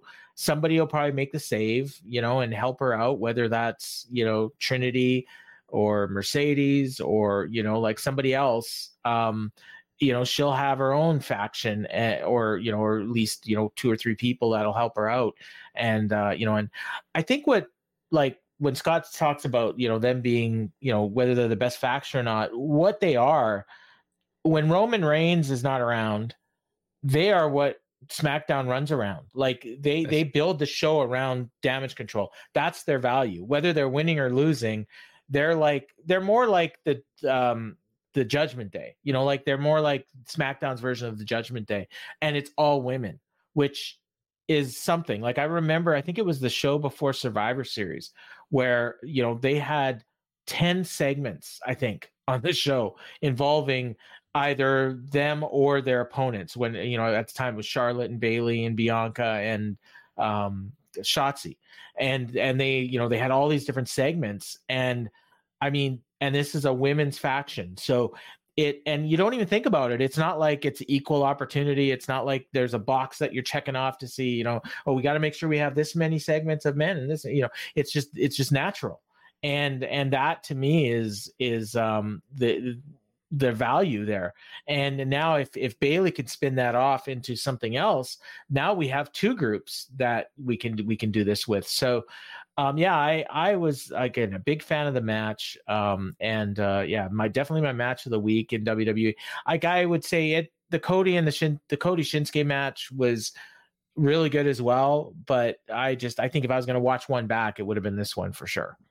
And yes. uh, yeah, so yeah, it was really really good. And in more breaking WWE alumni news, Dolph Uh-oh. Ziggler did in fact show up in TNA tonight during oh. the Hard to Kill show. Oh, is he the so big the, signing? Maybe bigger than Dana Brooke. Definitely for sure. yes, uh, Trinity did lose to Jordynne Grace, so it appears that she might be back in time for the Royal Rumble in a couple of weeks. Her, her and Shawn Spears. Yes, Shawn Spears in Number the 10 spot. Why not? Yeah. Let's play into that. Why and not? More, okay, and more WWE alumni news. Mr. Ali will be facing Takahashi at New Japan Windy City Riot in Chicago on April 12th. Sorry, who's that? Mustafa Ali versus. Oh, Mustafa Ali. I guess. I don't know what I thought you said, but it wasn't that. Um, wow. Okay. I thought you said like Chris Farley. That's what, like, what are you talking about? Chris about? Farley. Chris Farley. Mustafa Ali. Okay. Oh, that's cool. Uh, okay. what's his name? I, I can see Beverly. I can see it. What's, what's his? Uh, what was his name? The Beverly Hills Ninja or something? What oh, was that movie? Oh my god! I don't. I don't think I saw it. I know the movie. I know what you're a, talking about. Yeah, he had a movie where he was like a ninja. He was really bad, and he had and it was and Liu Kang was the really good one. Oh, okay. So yeah, that's so he's facing Hiromu for the uh junior title, or no? I guess Hiromu's not the champion anymore, so it's just a match. Yes, for right now, it is just a match going down April twelfth in Chicago. That's cool. That's yes. Cool. Yes. So good alumni news for all the people in WWE doing things and other promotions. Continue to kill it and get that bag. And I think Top Dolla also debuted tonight at mm-hmm. TNA's Hard to Kill. Good for him as well. Let me major. That's the big signing. you are funny, Paul Fontaine. True. Well, the show's show's not over. We might still get. uh I don't even know who's left. That is a good point. Who else can show up to end the show? Oh gosh. Oh, he has another name, doesn't he? Yeah, Ezekiel. I think there's a third name now, not Ezekiel. Yeah, he's, yeah, he's Elijah. Elijah. That's right, Elijah. Okay, yeah, he's Elijah. He's going Elijah. Yes, Elijah Woods. That is his new name. So but, I guess after this, he'll have to be Ebenezer because you yes. got if you're going to stick with the E's, you know, he'd be Ebenezer. Um, and then I don't know. I don't know any yeah. E's after that. Edris is already taken. So yes, remain yeah. biblical. That's all you can do in that situation. As we now get to our main event of Friday Night SmackDown on Fox, involving the two on three handicap match involving supposedly Randy Orton, AJ Styles, and LA Knight versus Solo Sikoa and Jimmy Uso from the Bloodline. No one was able to step up to be their partner because Pretty Deadly saw, oh, it's not both of us. It's only one of us. Well, we're going to just step aside and uh, call us back later. I did love that. So, you know what Solo did? He wasn't scared. He wasn't afraid. He took out Randy Orton before the match started, and Jimmy just co-signed on his brother's energy because at first he was scared and worried about what was going to happen, but he followed Solo's lead and he was into the match. I am laughing at Yeet Gate as he has no for Yeet trying not to be like his brother. Oh, they're so going to get back together before the end of this year. They're too similar. It's adorable. But anywho, it was AJ Styles and LA Knight versus the Bloodline, and it was a good tag team match. The story of this match is AJ Styles really refusing to tag in LA Knight. Like, I got this, leave me be. I don't need you, don't want you, don't need your help. But it came down to Randy Orton coming through in the clutch to help his team win this match, lands an RKO on Jimmy Uso out of nowhere for the victory. After the match is over, they got their revenge on Solo and Jimmy, whoop their asses three on two, and they power bomb Solo through the table as Randy Orton close out the show in only the way he can by saying we put his big ass through that table. Sure enough, they did. And LA Knight and AJ Styles coexisted but I'm going to be very fascinated by these dynamics heading into the Royal Rumble because AJ's really leaning into being this darker character, being anti-hero, very new Japanish from 10, 11 years ago. So I'm intrigued by this heading into the Royal Rumble. But your thoughts on this main event, Scott? Yeah, you know, Solo said he wasn't worried. I don't think Solo's won a match since John Cena. So mm. maybe he should start worrying about his matches a little bit more. As far as AJ goes, this is uh, absolutely the same character that AJ had when Aces and Eights uh, had taken over TNA. Or, yeah, I think they were still TNA at the time when they had taken over TNA, and he had just come back, and nobody knew what side he was on, and he was doing the whole lone wolf thing, and um, I, so this, I, you know, he, I'm sure he did in New Japan too, but this is where this is the memory it, it invoked for me was that Aces and Eights thing. Um, I don't remember uh, him having the, uh, the, the the Red Lobster pants though. I don't remember that part of the outfit. I remember the dark hoodie and, and and the hair and the awful promo, but I do not remember those pants. Um, but yeah, I, the match was fine. It was just to give Orton a, a nice reaction as he came out. I love the finish, the super kick. Orton holds it for a second, then drops him right into an RKO. That was a great spot. But uh, yeah, maybe Solo should start worrying about the matches a little bit more.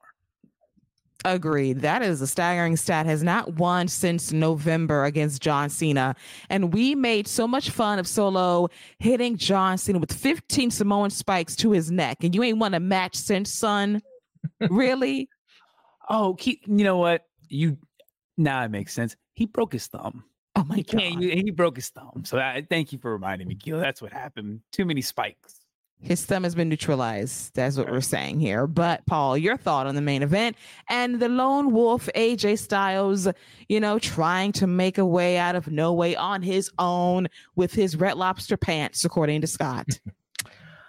I yeah, I it, it, I don't know what what to think about this because it it felt almost like bait and switch. You know, I mean, earlier in the show, um, you know, Nick Aldis got us all excited by like insinuating that it was going to be Roman Reigns, and then oh well, and now we're going to have a partner, and then Paul Heyman spends the whole night trying to find a partner, and I kind of expected it's like somebody, you know, like it, we are going to get some sort of surprise, and then as it turns out, it's like oh no, you know, Solo's just oh we're just going to do this on our own, and uh, and then they take out Randy right away, so then now instead of it being a six man, it's just a tag. And uh, and then you know Randy just comes back and they win, and it's like yeah, I hadn't realized that Solo Sikoa hadn't won since beating John Cena. And it's so weird because they did such a great job of protecting him for so mm-hmm. long. And now he's just like losing all the time. So, um, you know, I mean, he's losing to top guys, and I mean, most of the losses are on house shows, but still, I mean, he's he's still losing, and uh, so yeah, I, I mean, it was there. Um, it very much just felt like you know, I, it's typical booking, you know, like the three guys that are going to be challenging for the title beat the stablemate of the you know of, of the guy they're challenging. So um in that sense you can't really complain about it but it was just like at the end of it it was like it was a pretty good episode of the show. And then it just kind of i don't know even though the baby faces won it just kind of felt like it ended a little bit flat. Um it really this show needed roman unfortunately. And I guess he's got only a certain amount of dates, so he couldn't be there. And uh, we got what we got. Everyone performed their their job well. It's just I don't know. It just didn't hit very well for me. That's all. Agreed. I think when Nick Aldis, you know, tried to make the match a six a six man tag, and Roman was supposed to be in the match, and Paul says he's not here tonight, it kind of took the win out the room for me. Yeah, you know, it was like okay, that's why I say Roman's an absentee champion. I stand by that for these moments like this. He needed to be there. He'll be there probably the next couple of weeks heading into the Royal Rumble. But yeah, he was definitely missed. And I will say the finish was kind of anticlimactic. But Scott, your take on the main event? I, I mean, not not even just anticlimactic. Like the finish of the match completely set up the the great return of the babyface coming back to avenge his his stablemates who got jumped three on two. what? what? so so the GM bullies the two guys into a, a handicap match.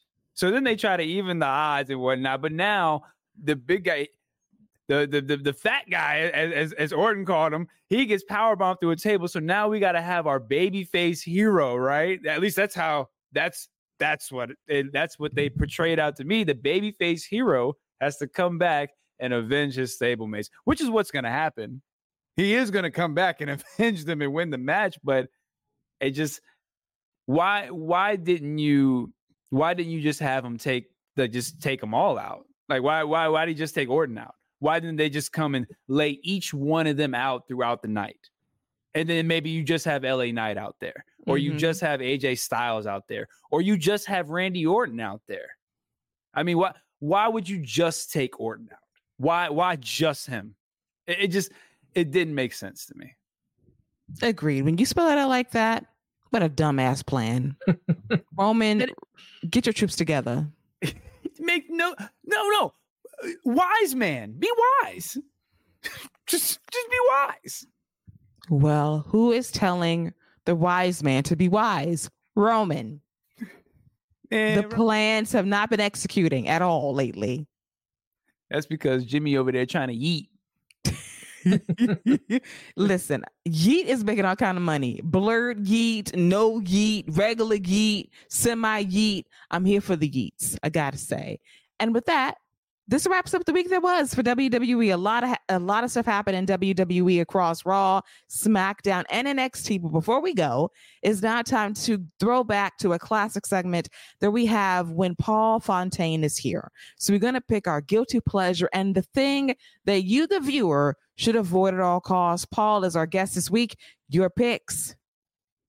Uh, so earlier I said uh, that the pick, my pick was going to be the um the the segments with Tiffany and um, Fallon, and but that then I found something worse. I was actually wrong. that was the worst. Avoid that oh gosh. Just skip it. You know, if you got the Hulu cut, hopefully it didn't make it. Otherwise, just use that little fast forward button. Nothing to see here. Move on. Um, and then do, do, are we also doing the guilty pleasure as well? Yes. Sorry, I was distracted a second. My guilty pleasure is something I'm amazed we didn't actually discuss, and it would be the R-Truth video Mhm. on Monday Night Raw. Oh my god, that was so funny!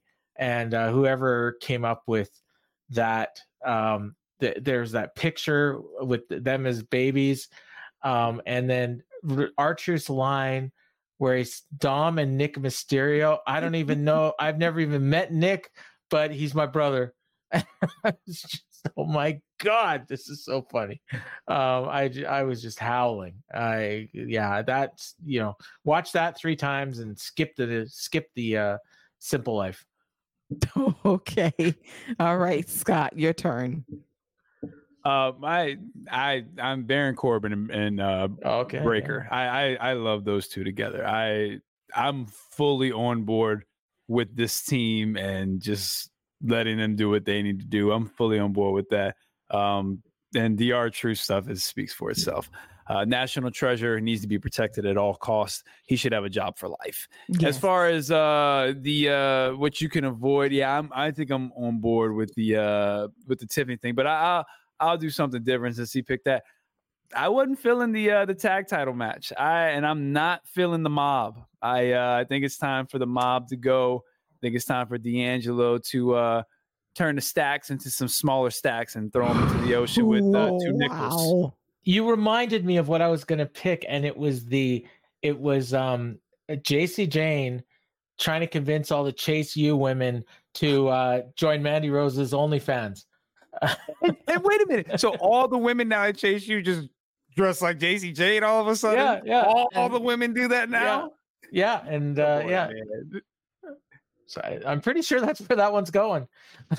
maybe, maybe, because she's Yeah. like, we got to make some money. Yeah, Pretty woman.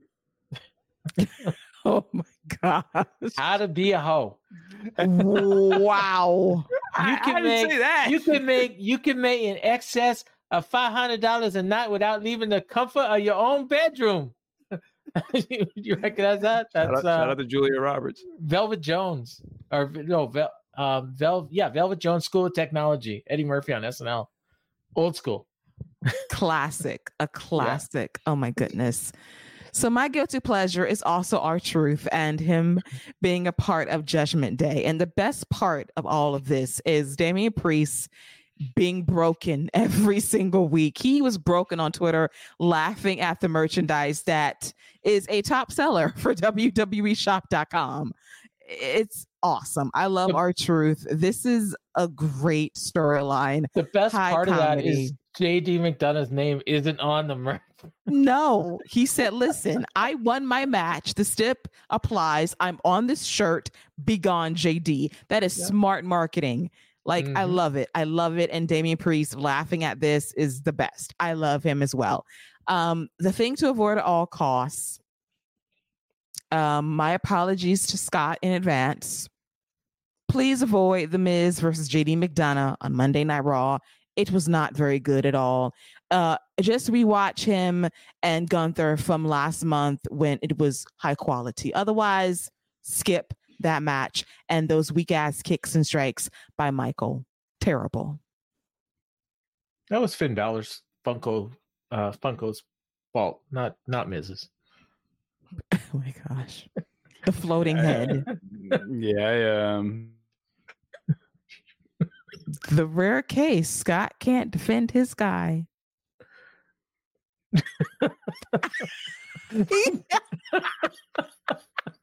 He broke him.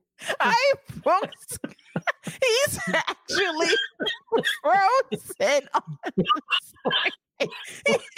emotionless.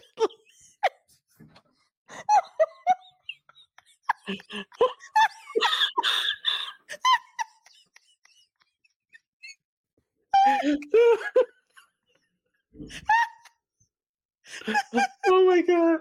He's going stoic. oh my god.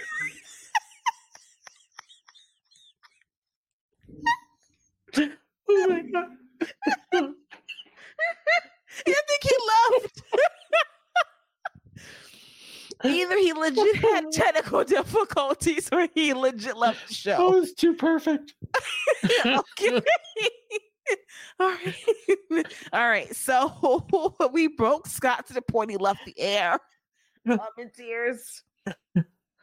Oh my god. I'm literally crying. Oh, I'm crying too. Okay, if you only saw the live on the air, that was an all-time moment. Just being gone. But we're gonna find a way to wrap up this show as my side hurts. Uh, I want to thank Scott and Spirit for being with us today alongside Paul Fontaine, who made this last couple of minutes unforgettable. Oh, Later. later. we will be back next Monday morning, recapping another week that was for WWE, recapping the highs and lows from Raw, SmackDown, and, and NXT, as we are going to be about a week away until the Royal Rumble going down live in St. Petersburg, Tampa at Tropicana Field. Until then, enjoy the week ahead, guys. For Softy Scott Young, who's not here, for Paul Fontaine and myself, that is a wrap for all things WWE. Take care. Wait a second because Let me tell you what we're not gonna do. we're gonna add Scott. I got I got booted. I got booyakud. I got I got booyakud. You got mic'd. You got faked because when we dragged Michael Mizanin, you froze. And we thought we broke you. And we thought you left the show. We did. Nah, I got I got I got booted. I got booted. Oh, You got to see the picture. All I all I all I heard was you said Miz had some weak kicks, and then I said it wasn't the worst match of the week, and I got I got booyakud. I think George got mad at you. I rock with George though. I rock. I'm I'm advocating for the show to come back. Oh my gosh. Just for that, we have to clip the moment Scott froze. No, we don't. Yes, No, we don't. Oh, No, we yes, don't. we do. we do. We have to capture this for the people to see this in real time on a No, we don't. delay. Yes, we do. Oh, to truly encapsulate how special this was. I am crying. My side hurts. That was an all-time rap moment as Michael literally broke this show and therefore broke up Scott's internet. But we were doing the sign off. Any closing thoughts, Scott, before we go for real this time? What else you want me to say? I just got booted off when y'all was trying to bag on my boy like that, man. That's what it was. He didn't want me to hear y'all bagging on my man's like that. Pause. But listen, because that was crazy. But yeah, now I ain't got no final statements. Paul, thank you for coming on, man. It's always a blast. Keila, it's always a pleasure to chop it up and talk all things WWE. Looking forward to this week. All right, that's a Don't hinder off. gender either. Don't hinder gender. Shout out to Jinder Mahal. Let's get it. All right. If he wins live rap on YouTube, Real the. Scott, the salty Scott Young hour of him reading feedback and screenshots. I'm looking forward to it. We cannot do that sign off without you properly. Bon Jovi. Bon Jovi Never love. say goodbye. Oh God, this is the greatest closing to an episode of the WRAP ever. I love it. It will be clipped because we have to see the moment Scott froze and came back. But until then, enjoy the week ahead, guys. Enjoy everything across WWE. We are in the home stretch for the Royal Rumble. Let's get into it. So until next week, that's this week for the wrap. For myself, for Salty Scott Young and Paul Fontaine, take care and bye bye.